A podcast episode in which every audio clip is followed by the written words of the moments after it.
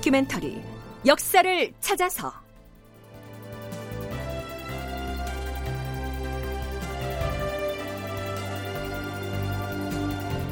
제 692편 척신 권세가 이량의 몰락. 극본 이상락 연출 정혜진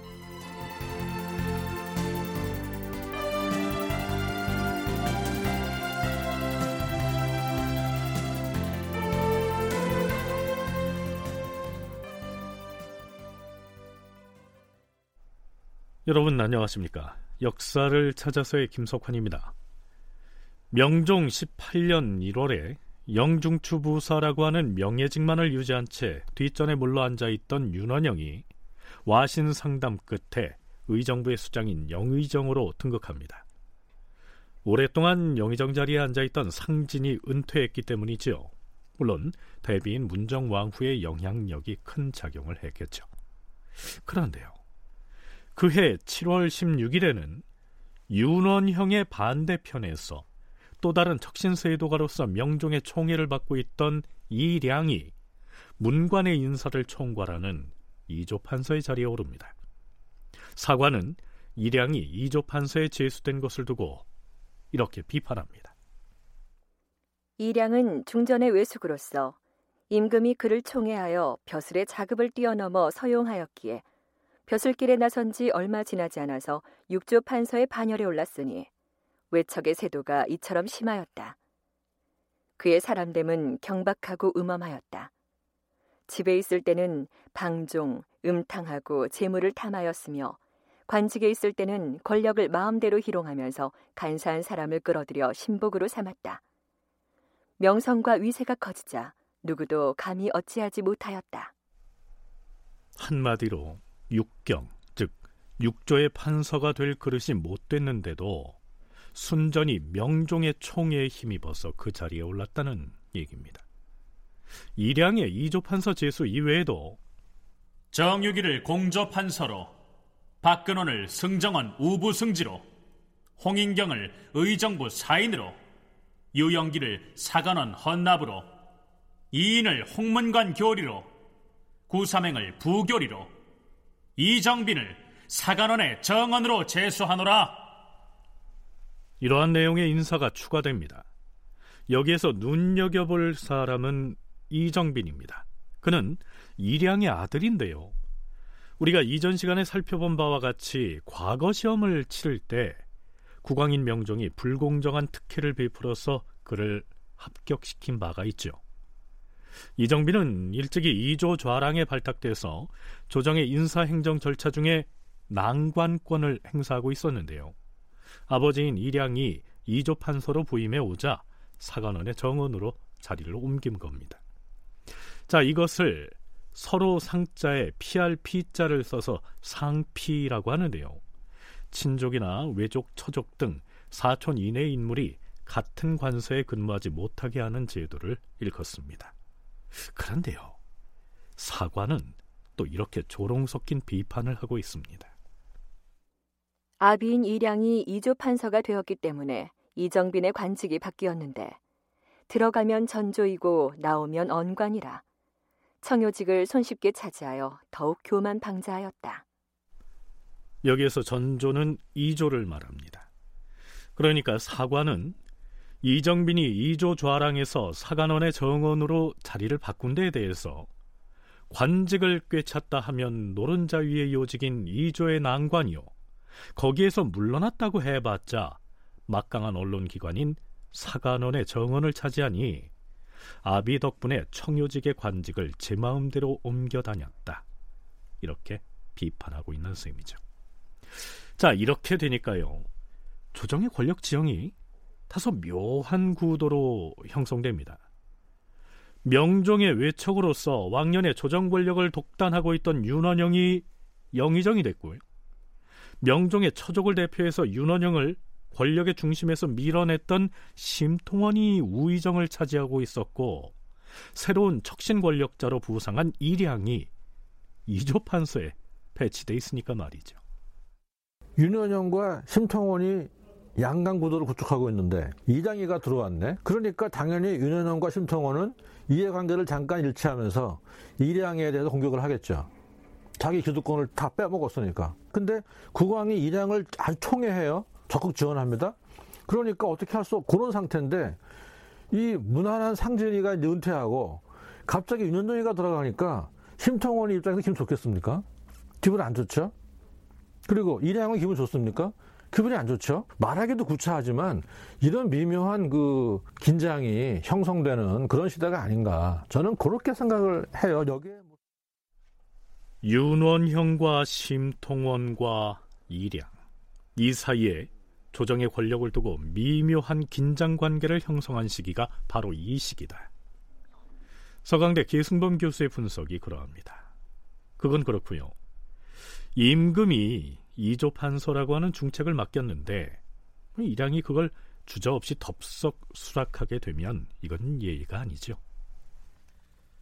전하, 신은 본래 인품이 보잘것없고 용렬한 사람이온데 주상 전하의 배려로 관직의 차서를 훌쩍 뛰어넘는 승진을 하고 보니 이는 너무 지나치옵니다. 어명을 듣고서 부끄럽고 두려워서 받아들일 수가 없었사옵니다. 이조 판서란 정치의 근본이 되는 관직으로서 임무를 진퇴시키는 권한을 갖고 악한 자를 제거하고 선한 자를 등용하는 임무를 행사하는 자리이옵니다. 이 자리에 진실로 훌륭한 재능과 중후한 인망을 가진 자가 앉지 아니하면 어찌 임금의 덕을 드높일 수 있겠사옵니까? 박식한 재주를 가진 노성한 신하들이 적지 않으니 신을 이 자리에서 내리시고 다른 사람을 제수하도록 명하시옵소서. 과인이 보기엔 경이 이 판의 직임에 적합하지 않은 사람이 결코 아니니 사직하지 말라. 주상 전하, 전하의 분부를 듣고 보니 더욱 감격하고 황공하옵니다. 허나 신이 간절히 사직을 청하는 것은 하는 일 없이 자리만 차지할까 염려되어서이옵니다. 신은 본래 병이 있는 사람이라 사람들과 교유하기를 좋아하지 않아서 외출도 하지 않고 간신히 몸을 보존하고 있어오며 또한 조정에 몸담은 지 오래지 않아서 아는 것도 적은데 어찌 인품이나 재능의 합당 여부를 널리 알아서 인재를 소용하게 싸웁니까 그럼에도 망령대의 이판의 자리를 차지하여 정당성을 잃어버린다면 주상전하의 청명한 정치에도 누가 될 것이옵니다. 이는 신이 스스로의 주제를 잘 알아서 주청하는 것이며 의례적으로 사직하는 것이 아니오니 제3 숙고하시어 감당할 만한 임무를 다시 제수하시옵소서. 자, 이량의 얘기를 잘 들어보면 자신은 이조 판서의 그릇이 못 되니까 적임자를 찾아서 다시 임명해 주십시오. 이렇게 진심을 담아서 청하는 것처럼 느껴지지 않습니까? 그런데요. 이 대목을 실록에 찬술했던 사관은 이량의 심중을 훤히 들여다보고 있었던 것처럼 논평하고 있습니다. 이량이 사직을 청한 것이 과연 의례적인 것이 아니고 진정에서 나온 것이겠는가? 그의 몸에 병이 있는지는 모르지만 만약 교유를 좋아하지 않아 외출도 하지 않고 간신히 몸을 보전한다는 말을 믿기로 한다면 그의 말은 매우 정직하지 않다. 이량이 자신을 추종하는 자들을 마구 끌어들여서 청요직 여기저기에 늘어놓은 걸 사람들이 다 알고 있는데 어찌 이것이 교유하기를 좋아하지 않는 자의 행동인가? 또한 그의 집 앞은 저작거리처럼 찾아온 사람들로 북적거리는데 이것을 어찌 외출을 하지 않고 간신히 몸을 보전하는 자의 변명이라 할 수 있겠는가? 이 사람은 나쁜 것은 감추고 착한 것만을 드러내는 자이거나 아니면 거짓으로 사퇴하려고 수작을 부려서 임금의 은총을 더욱 굳히려는 자임에 틀림이 없을 터이다.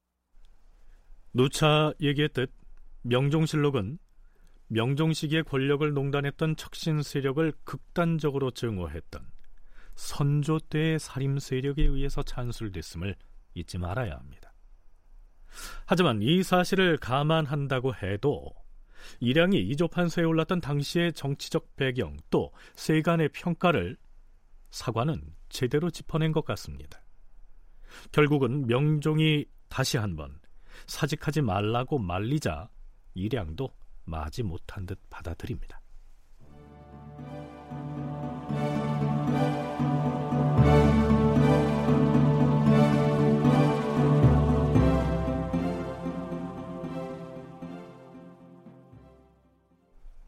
이량은 이조 판서가 되자마자 의정부를 포함한 육조와 대간의 인사를 단행합니다.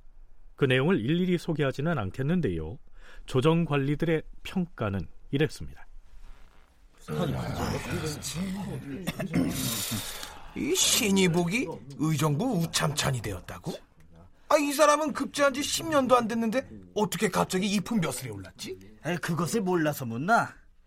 어린 시절에 전화를 가르쳤던 사부가 아닌가? 난 그보다는 정삼품 군자감 정에 오른 강극성이 더 수상쩍은데. 아유, 그 강극성은 그 일양하고 옛날부터 친하게 지내던 사이가 아닌가? 이번에 봉상시 부정이 된 신사원은 어떻고? 응?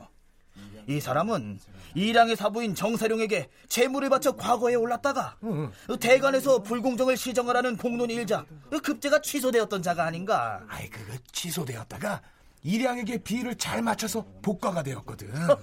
참, 그것이 그렇게 된 게로구만. 아,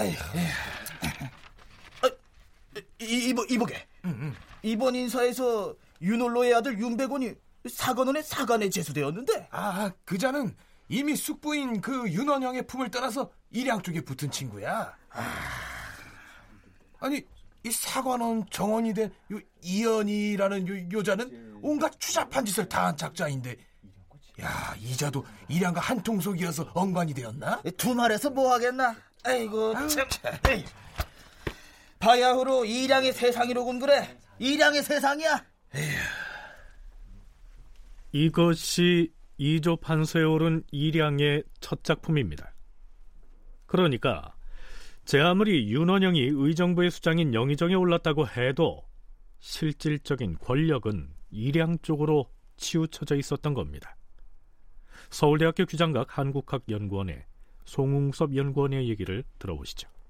이 시기가 영의정이라든가 의정부라든가 정상적인 공적 시스템이 작동된다고 보기는 좀 어려운 시기인 거죠. 그러니까 어떻게 보면은 각각 그 세력들이 이제 분립해서 어, 좌파 세력을 키우기 위한 각축들이 일어난 시기였고 어, 그랬을 때 어, 명종은 일양을 중심으로 하는 어떤 이러한 그 세력을 키워가고 있는 그런 상황이어서 윤원영이 영의정으로 등장한다고 해서 실질적으로 뭔가 달라질 수 있는 여지가 그렇게 많았을까 개인적으로는 그런 생각이 좀 듭니다. 예.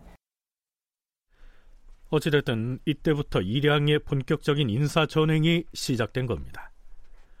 앞에서 이량이 이조 판서가 되자 이조 좌랑이었던 아들 이정빈이 사관원의 정원으로 자리를 옮겼다고 했죠. 그런데요. 이조의 난관은 인사행정의 그 영향력이 매우 크기 때문에 이량으로서는 아들 대신에 확실한 자신의 신복을 앉혀놓을 필요가 있었겠죠. 그래서 이량이 선택한 사람은 아들 이정빈의 친구인 유영길이었습니다.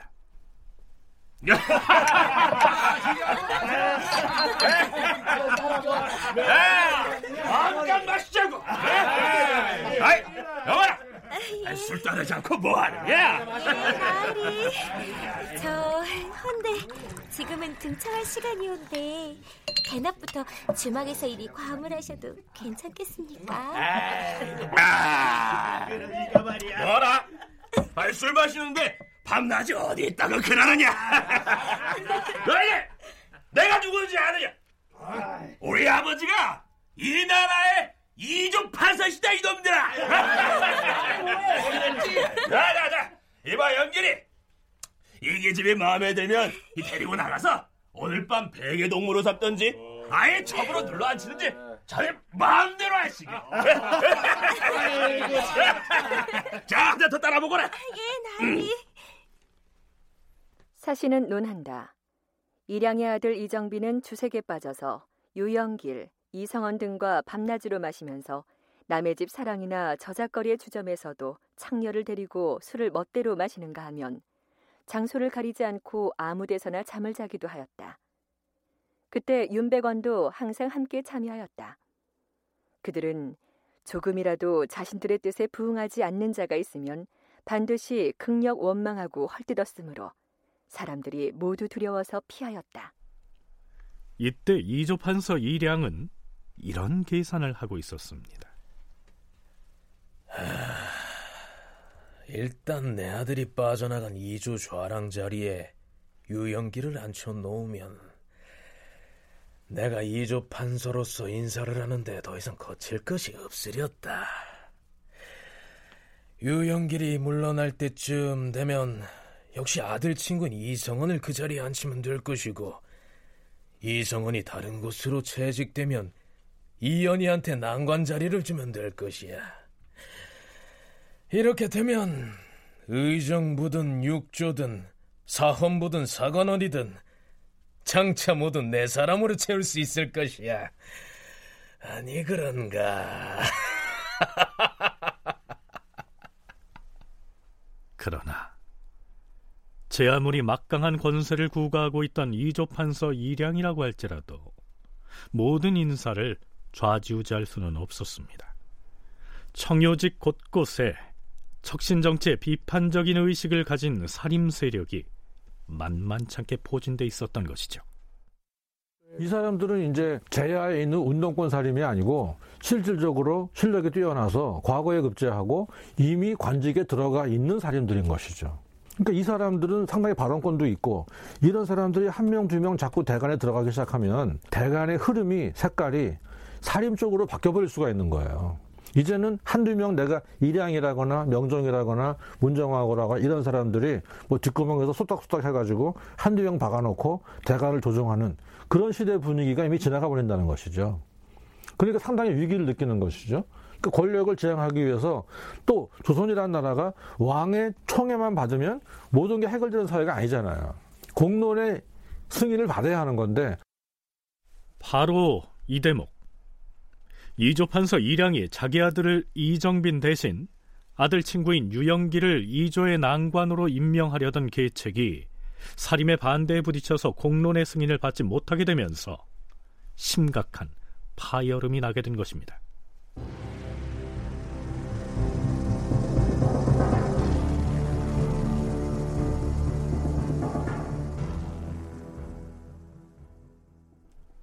이조 판서 이량이 사헌부 대사원 이감을 만나서 뭔가 은밀하게 의논합니다. 그런데요, 그 내용이 심상치 않습니다.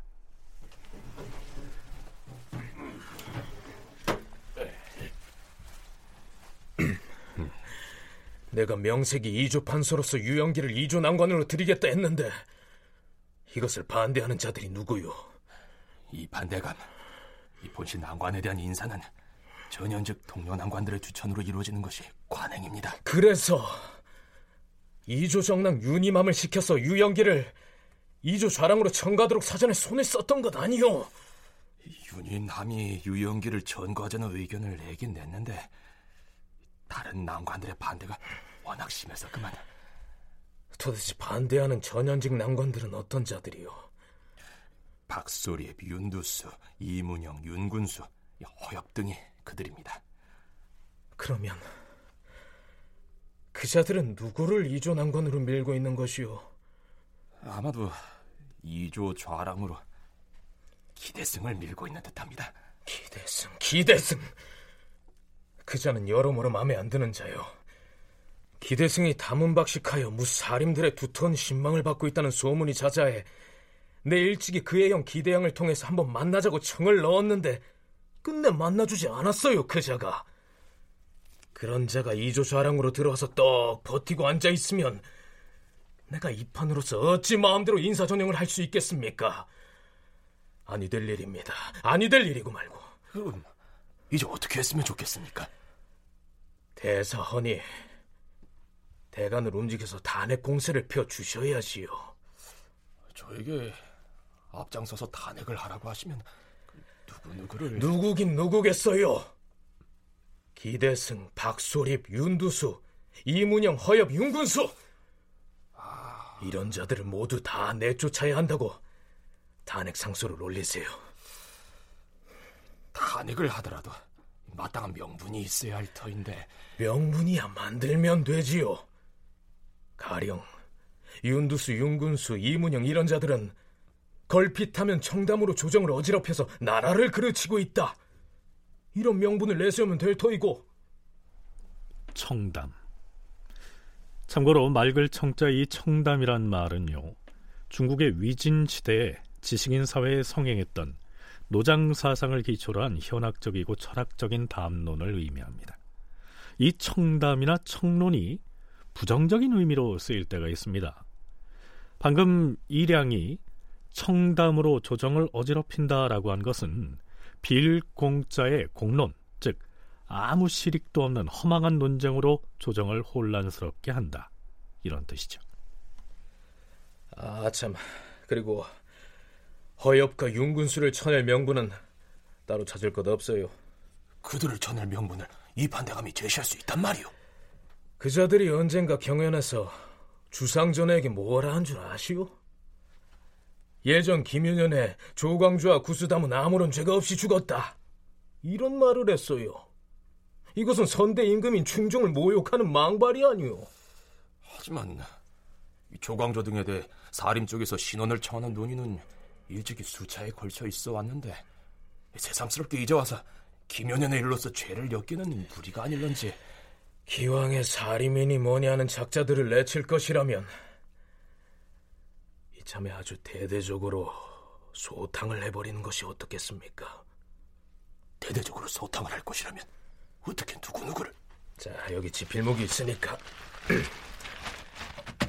조정에서 내칠 자들의 명부를 작성해 봅시다 음. 하지만 이판대감 일을 그렇게 크게 벌일 것이라면 영상대감과 우상대감에게만은 미리 알려야 하지 않겠습니까? 영의정 윤원영과 우의정 심통원과는 미리 의논했으니 걱정할 거 없습니다. 자, 이들이 지금 무슨 계략을 세우고 있는 것일까요? 사관이 해설 형식으로 붙여놓은 논평을 먼저 들여다보시죠. 이량은 먼저 기대승, 윤두수, 이문영 등을 내쫓은 다음 조광조의 죽음이 죄가 아니라고 했던 허엽과 윤근수 등의 죄를 논하여서 관직을 삭탈하고 성 밖으로 내쫓기로 하였다. 그리고 이에 연관시켜서 그 시기에 이름을 날리고 있던 살인 명망가들을 모두 죽이고자 하여서 이미 그 명부를 작성하였는데 그 수가 모두 40여인에 이르렀다. 이를테면 초야에 물러나서 병을 요양하고 있던 이황이나 시골 농가에서 농사 지으며 살아가는 이항과 조식 같은 사람들은 이량과 아무 원한이 없는데도 탄핵을 면치 못하게 된 것이다. 만일 이량의 계책대로 이 탄핵이 진행된다면 이것은 조선사 전체를 통틀어서도 예사로운 사건이 아닙니다. 송웅섭 계승범 두 전공학자의 얘기 차례로 들어보시겠습니다. 그 명종 친정 이후에 가장 큰 사건이지 않나 그런 생각이 드는데요. 어, 이량이라고 하는 사람이 명종의 후원을 얻어서 어, 명종의 왕권 강화를 위해서 이제 노력을 한다라고는 하지만 일종의 자기 세력들을 키워가는 그런 양상이었죠. 이를테면 기말로를 연상을 하시면 됩니다. 이제 기말로도 인종을 보필한다라고 하는 인종을 보호한다라고 하는 명분을 내세우면서 자기 세력들을 키워갔고 그 과정에서 이제 다른 세력들을 이제 다 배척했던 너무 이제 극심하게 했던 그래서 오히려 이제 반발을 받고 이제 문정왕후 쪽하고도 이제 대립이 되면서 이제 축출이 되었던 건데요. 이 시기 이량은 청송심 씨라고 하는 어, 왕의 처가와 연결되어 있는 외척의 일원으로서 활동을 하고 있는데 그래서 이제 또 이 문신으로서 이렇게 고속 성장을 하면서 청요직 관료를 지내고 또 이제 대신으로 이제 성장해 나가고 있는 그런 상황에서 이제 자기 세력을 키워가고 있었는데 이량이가 이번 기회에 한번 소탕을 해볼까? 일망타진해야겠다라고 작전을 실제로 짰다는 거 아니에요, 작전을. 바꿔 말하면 없는 죄인데 어떤 죄를 얽어매려고 했다는 것이죠. 이량이가. 이량도 그런 무리수를 둘 때에는 이미 시대 분위기상 generation이 계속 흘러가고 시대 분위기가 바뀌고 전하 소학을 좀 권장합시다. 이런 말이 이제 막 왕의 귀에까지 막 들어온 상태란 말입니다. 어전에 의해서. 이런 시대 분위기를 잘 읽으면 이량이도 본인도 무리수인 줄 알았겠죠. 그렇지만 이걸 그냥 방치했다가는 자기 권력이 그냥 쓸려가듯이 붕괴될 걸 알고 저 살인들을 한번 막아보자. 그런 맥락에서 아마 제2의 기묘사를 꿈꿨던 것이 아닌가. 송웅섭 연구원은 명종 친정 이후에 가장 큰 사건이다 라고 했고요. 계승범 교수는 제2의 기묘사화다 라고까지 했습니다. 하지만 이량의 계획이 잘 진행됐더라면 이란 단서가 붙죠. 어떻게 될까요?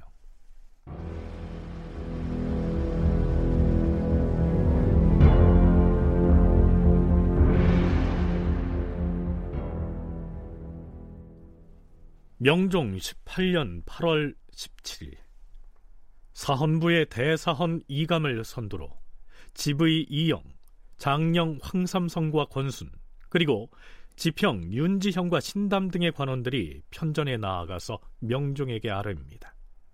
물론 이조판서 이량의 지시를 받은 사헌부 우두머리인 대사헌 이감이 미리 포섭을 해뒀겠죠.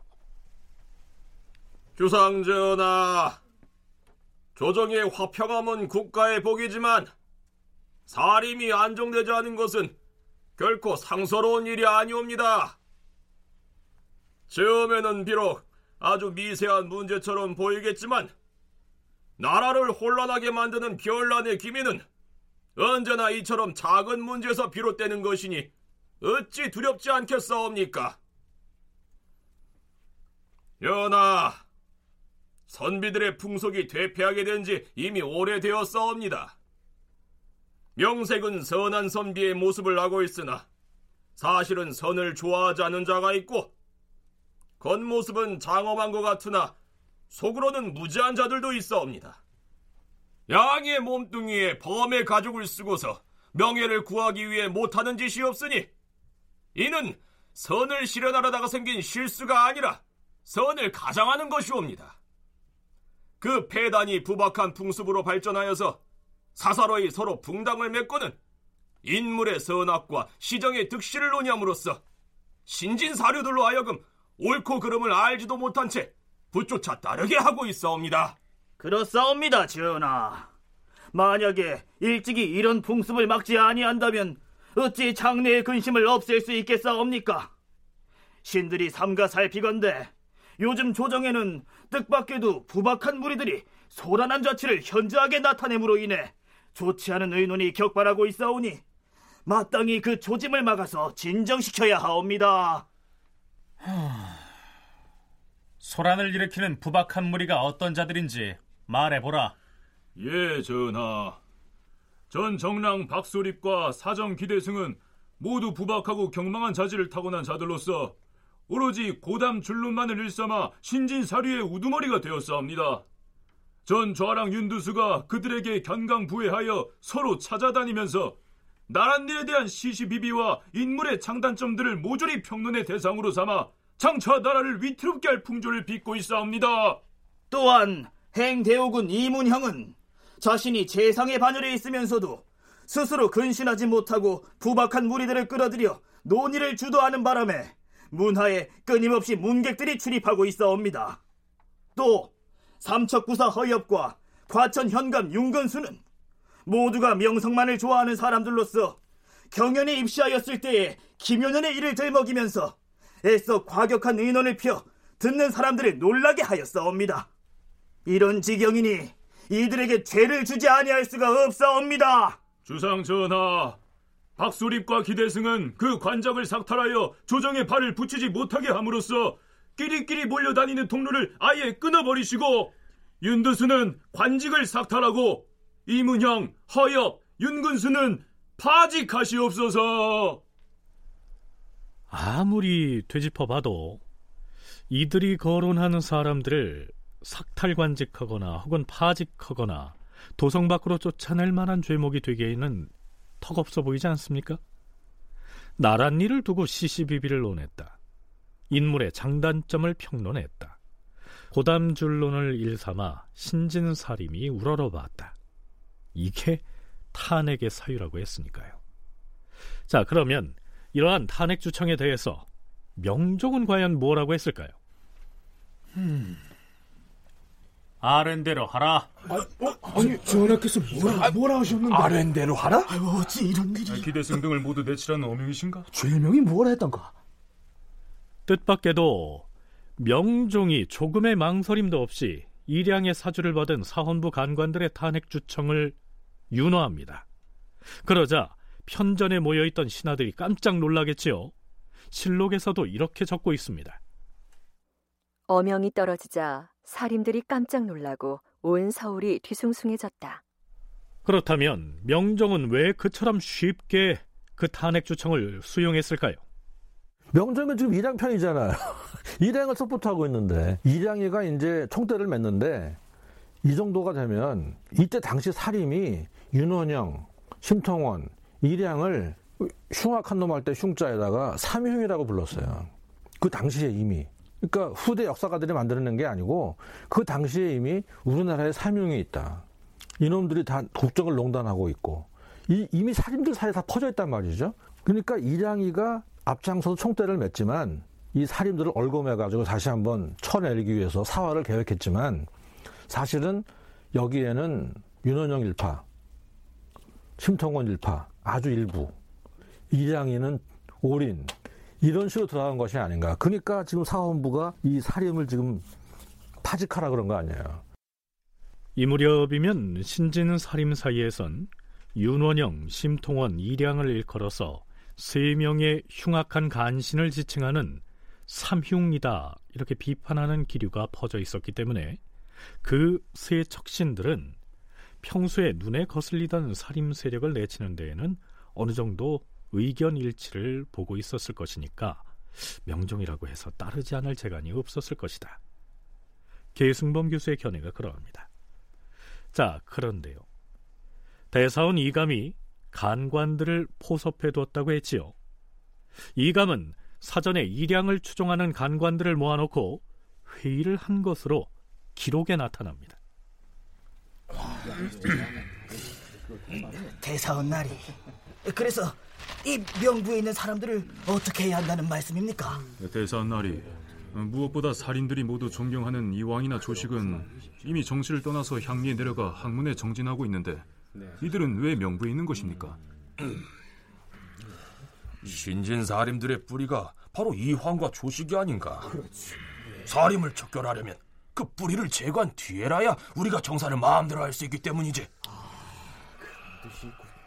그 전에 우선 기대승과 박수립 등 몇 명을 시험 삼아서 해치우고 시험 삼아 해치운다 목을 베겠다는 것이야. 어, 목을 베어요? 주, 죽인다는 말입니까? 뭐, 무슨 명목으로요? 아, 아니 될 일입니다.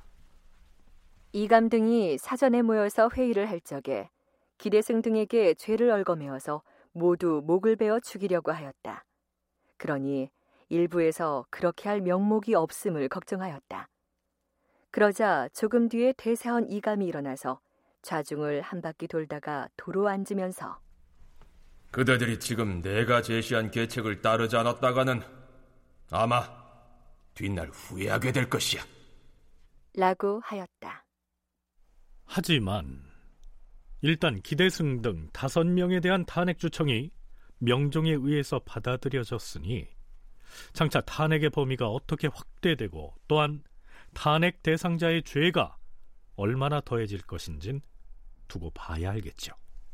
박소립, 기대승, 윤두수, 뭐 허엽, 윤구수 이런 사람들은 소위 윤원영 계열도 아니고 또 일양 계열도 아니면서 건강한 목소리를 내려고 노력을 했던 사람들이거든요. 청교직에 있으면서 이제 성장을 해 나가는 대신으로서의 명망을 갖고 있었던 어떤 성장해 나가는 그런 사람들을 이제 제거하면서 이제 어떤 독주 체제를 형성을 하려고 했던 것이죠. 근데 어, 이것이 가지고 있는 그 파괴력은 굉장히 큰 것이지만 위험 부담도 큰 것이죠. 그래서 어떻게 보면은 그 일양이 핵심적인 권력을 확보를 하느냐 못하느냐에 굉장히 중요한 기로에 서 있는 어떤 그, 그 수요였는데 이때 기대양이라고 하는 사람이 그 인순왕후에 붙인 신강을 만나서 일양의 행태가 너무 과하다.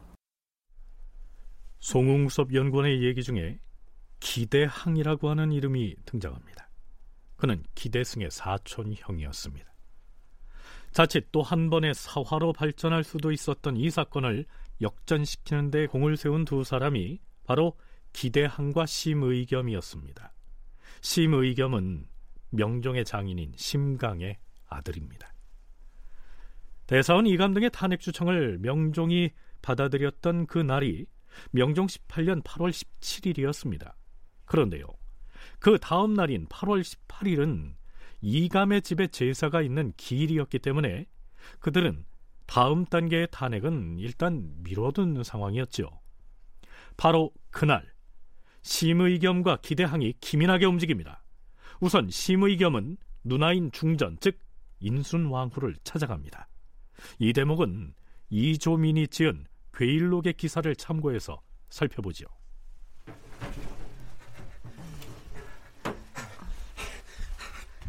중전마마, 큰일 났사옵니다. 무슨 일인데 일이 화급하게 찾아와서 큰일이라 하는 것인가? 이대로 방치했다가는 또 한 번 살인이 도륙당하는 참화가 일어나고야 말 것이옵니다. 도륙을 당하다니. 어허, 어찌 그리 끔찍한 말을 입에 올리는 것인가? 지금 중전인 인순 왕후를 급히 찾아온 이 사람은 중전의 친동생이자 심강의 아들인 홍문관 부수찬 심의겸입니다.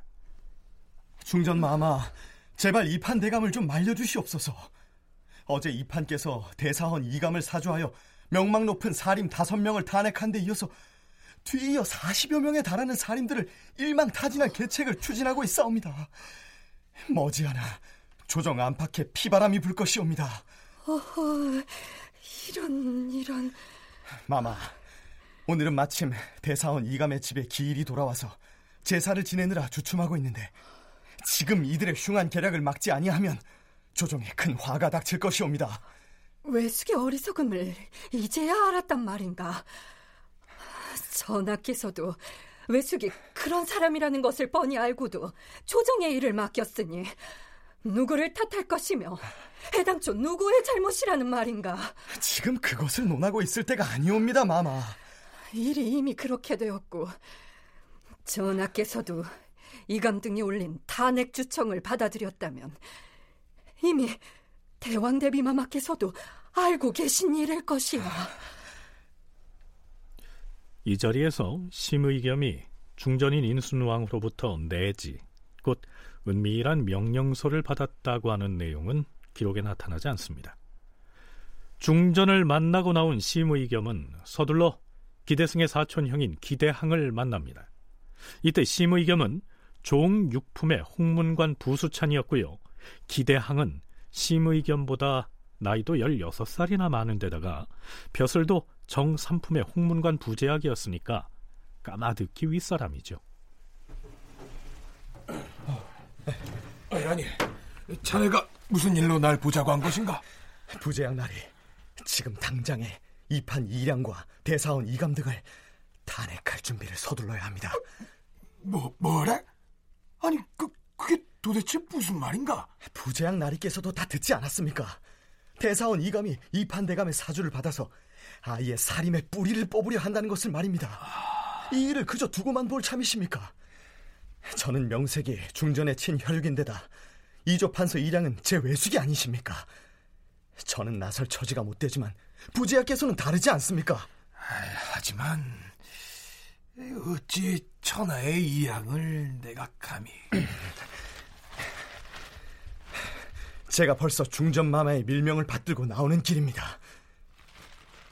자, 이걸 보세요. 어디?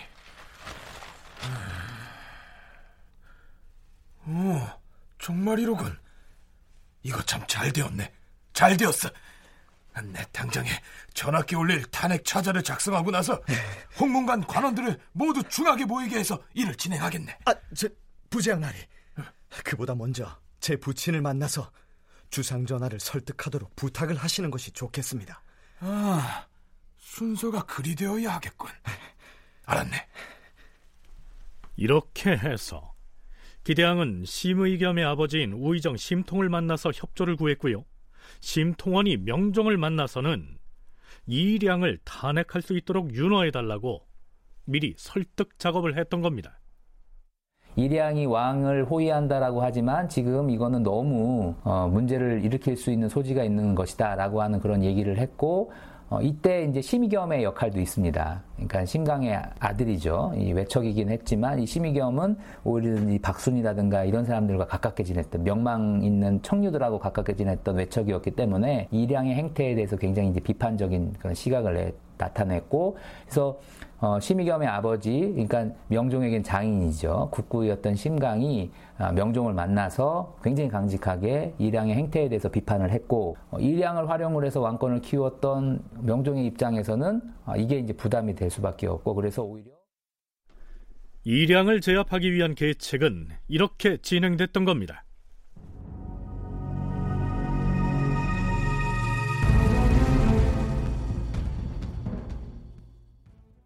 이튿날인 8월 19일 홍문관 부자 기대항은 홍문관의 관원들을 소집해서 중학에서 비밀 회합을 갖습니다. 이량과 이감 등에 대한 탄핵을 어떻게 진행할 것인가에 대한 전략을 논의하기 위해서였죠. 만일 이것이 사전에 발각이라도 된다면 당대 최고의 권력자인 이량은 가만히 있지 않을 것이고요. 그렇게 되면 조정에 한바탕 피바람이 불겠죠. 자, 여기에서 홍문관 관원들이 비밀 회합을 가졌다고 하는 중학은 조선의 오부 학당 중에서 지금 서울 중구 중학동에 있었던 중부 학당을 일컫습니다. 이 중학에서 비밀 회합을 마친 기대왕은 서둘러서 이량의 집으로 갑니다. 그는 왜 하필 거사를 앞두고 자신들이 타도의 대상으로 삼을 문제 인물인 이량의 집으로 갔을까요?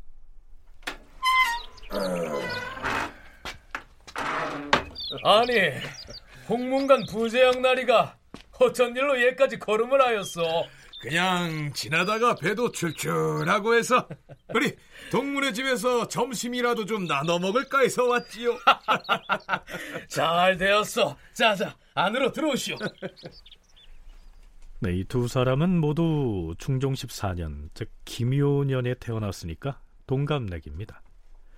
기대왕은 이량의 집에서 천연덕스럽게 밥을 얻어 먹으면서 이런저런 얘기들을 나눈 다음에 유유히 그 집을 빠져나옵니다. 얼마 뒤 대사원 이감이 이량에게 편지를 보내서 연통을 합니다. 이런 내용이죠. 무슨 화급한 일이 있기에 대사원이 사람을 시켜 내게 연통을 보내왔나. 어디 보자. 이판대감, 아침에 옥당의 관원들이 모두 중하게 모였다는 얘기를 들었습니다. 혹시 우리의 계획이 달러나서 무슨 대비책을 의논하려고 그러는 게 아닌지 모르겠어요. 암만 해도 수상하니 한번 알아보세요. 난 또 무슨 일이라고. 저, 저 대사양 그 양반 참 어지간히 겁도 많다니까. 여보라! 돌아가서 대사원한테 조금 전에 옥당의 부재양이 내 집에 와서 밥을 얻어먹고 갔으니 염려 놓으라고 전하여라. 옥당의 관원들이 중하게 몰려간 것은 유생들 가르칠 책을 점검하거나 교정하는 일을 하러 갔을 것이야. 여기에서 말한 구슬옥자의 옥당은 홍문관을 일컫습니다. 그러니까요, 이 기대항은 중학에서 비밀 회합을 마친 다음 이량 일파를 안심시키기 위해서 일부러 이량의 집에 들러서 태연자약 밥을 얻어먹고 나간 것이죠. 그리고는 주상 전환합시오. 홍문관 부지학 기대항, 직제학 유종선, 전한 황서, 교리 최웅과 고경명, 부수찬 이거, 저작 이산해 등 홍문관의 관원들이 몰려와서 임금에게 아뢰었다. 전하, 홍문관에서 아뢰옵니다. 임금이 덕과 교화를 베푸는 자리에 앉아서 단정히 팔짱만 끼고 계셔도 국가가 유지되고 통솔되는 것은 군주로서의 위험이 있기 때문이옵니다. 하운데 그것이 어쩌다 단 하루라도 신하에게 넘어간다면 곧 국가의 위망이 닥치게 되는 것이오니 무서운 일이 아닐 수 없사옵니다. 지금 주상 전하께서 옥자에 올라 계시므로 조정이 화평하여서 사림들은 전하의 청명한 다스림을 바라고 있사옵니다. 하운데 이조판서 이량은 임금의 척신으로서 지나친 은총과 발탁에 힘입어 불과 4, 5년 사이에 갑자기 이조판서의 자리에 올라싸웁니다. 그처럼 은전을 입었으면 마땅히 성은에 감격하여 보답할 것을 도모하기에 겨를이 없어야 할 것이옵니다. 하운데 이량은 오로지 권력을 장악하는 데만 힘을 써서 조정 권력을 도적질하여 농락하면서 사악하고 위험스러운 무리들과 유대를 맺고 그들을 마구 끌어들여 당파를 만들어 싸웁니다. 뿐만 아니오라 자기에게 반대하는 자는 배척하고 아부하는 자는 등용하여 나라를 병들게 하는 온갖 짓을 다 하여 싸웁니다. 조정의 관작을 제 집의 사유물인 양 생각하고서 심지어는 공공연히 아무개가 당상관에 승진한 것은 나의 힘이었고 아무개가 벼슬 자리에서 쫓겨난 것도 나의 힘이었다. 이렇게 말하고 다니기까지 하였사옵니다. 그뿐이 아니옵니다. 사사로이 선심 쓰듯이 남에게 벼슬을 주려고 이조나 병조에 부탁할 일이 있을 때에는 주상전하의 뜻이라고 협박을 일삼았사옵니다. 아무리 높은 정승의 자리에 있는 자라도 조금만 자기에게 동조하지 않으면 금세 넘어뜨릴 계획을 세우곤 하였사오며 그 외에도 이량이 제멋대로 기탄 없이 행한 방종한 행위는 낱낱이 다 거론하기가 어렵사옵니다. 전하, 예로부터 권세를 움켜쥔 간신들이 조정의 정치를 독단하려면 반드시 자신의 위험을 먼저 세워서 사람들로 하여금 감히 입을 열지 못하게 한 다음에 사림에게 화를 전가하고 나라에 해를 끼치는 법이옵니다. 그리하면 임금은 고립되고 종묘 사직은 날로 위태로워져 구제할 수가 없게 되는 것이옵니다. 주상 전하, 대신들은 전하의 팔과 다리인데도 말을 하지 못하고 대가는 전하의 이목인데도 규탄을 하지 못하였으며 사람들은 모두 무서워서 그를 똑바로 보지도 못하면서 나라에 일량이 있는 줄만 알고 전하가 계신 줄은 모르는 실정이옵니다. 신하가 된 자로서 이러한 죄악을 저지르고도 내침을 당하지 않은 자가 어디에 있겠사옵니까? 전하, 사건은 정원 이정비는 어리고 경망스러운 자로서 그 아비를 붙쫓아 조정의 화단을 빚어냈으니 그 또한 어찌 서울에 발을 붙이게 할 수 있겠사옵니까? 그리고 사헌부와 사관원 양사는 공론이 나오는 곳인데도 도리어 이량에게 노비처럼 굴종하면서 그가 은밀히 사주한 말을 오히려 따르지 못할까 두려워했으니 국가에서 대간을 설치한 뜻이 어디에 있어옵니까? 삼가 바라건대 전하께서는 즉시 공론을 따르시어서 백성들의 마음을 시원하게 하여 주시옵소서. 음, 이는 예사로운 문제가 아니니 즉시 이조 참판과 이조 참의, 병조 판서와 병조 참의를 급히 불러오라. 예, 주상 전하. 그리고 홍문관에서 아는 내용을 듣자 하니 놀라움을 금할 수가 없도다. 그러나 사람을 다스리는 데는 그 중용 지도를 지켜야 하는 법이니 이량은 관작을 삭탈하여 도성 바깥으로 출송하고 그 아들 이정비는 관장만 삭탈하라. 그리고 사헌부와 사관원 등 양사의 관원들은 모두 그 직책을 바꾸라. 다음 날인 8월 20일 간관들을 대거 물갈이한 사헌부와 사관원이 양사 합동으로 이량 등의 처벌을 다시 주청합니다. 전하, 이량이 제 맘대로 권력을 진홍한 정상에 대해서는 일국의 신민이라면 누구도 통분해하는 바였사오나 그가 두려워서 입을 다물고 곁눈질만 할 뿐 어느 누구도 감히 실문하지 못했사옵니다. 이량을 멀리 귀양 보내도록 명하시어서 그 죄를 바로 잡으시옵소서. 또한 그의 아들 이정비는 어리고 부박한 사람으로서 그 아비의 권세를 빙자하여 조금도 기탄 없이 남의 노비를 빼앗고 붕당을 맺는데 전념하였사옵니다. 그의 집 문전에는 갖가지 물품을 실은 수레들이 길을 메웠으며 그는 권력 있는 사람을 섬기고 재물을 끌어모아서 더할 수 없는 화단을 빚어내었사옵니다. 도성 밖으로 문의 출성을 명하시어서 다시는 서울에 발을 붙이지 못하게 하시옵소서. 전하, 이감은 본시 음험한 사람으로서 간신 권세가들을 번갈아가며 섬기고 사림을 모함하는 것을 일삼은 자취가 뚜렷하옵니다. 또한 대사원이라는 자가 이량과 결탁하여서 악한 자들끼리 서로 결탁하여 화단을 빚어냈사오니 이감을 포함해서 그동안 이량을 추종했던 사람들에 대한 탄핵 주청이 줄줄이 이어집니다. 결국은 이렇게 정리되지요. 이량의 죄가 비록 중하다 하나 과인이 보기에는 단지 어리석고 경망스러워서 생각하는 바가 매우 얕았던 때문이다. 사람을 다스리는 데에는 중용 지도의 계책을 얻어야 하는 법이니 멀리 귀양 보낼 것까지는 없고 중도에 부처하도록 하라.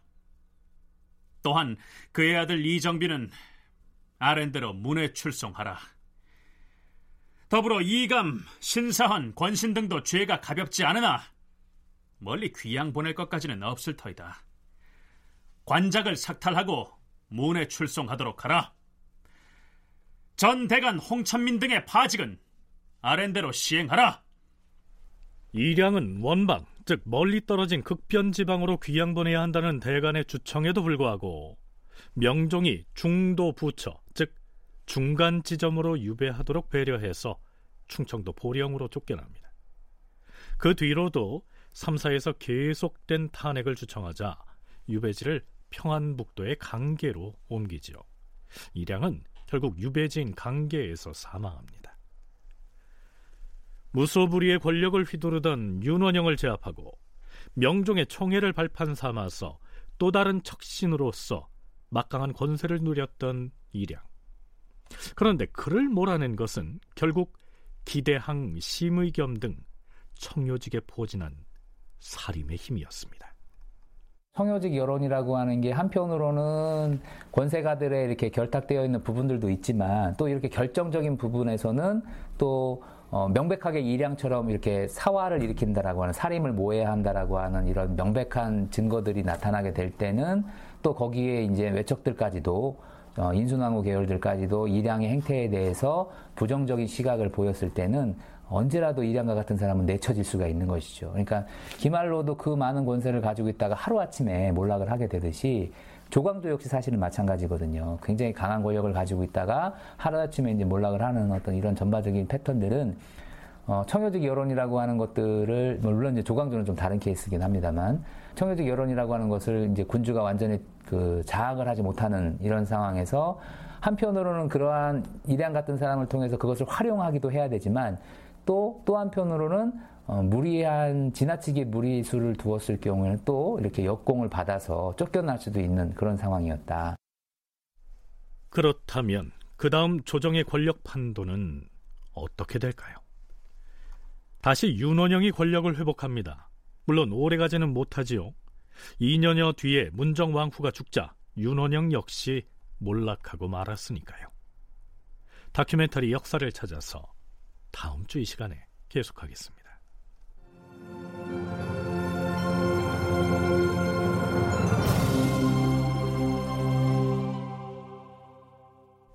출연 남도형, 이승준, 하지형, 김용, 김인영, 박주강, 임주환, 신혼유, 임희진 낭독 이지선, 해설 김석환 음악 박복규 효과 신연파 장찬희, 기술 김효창.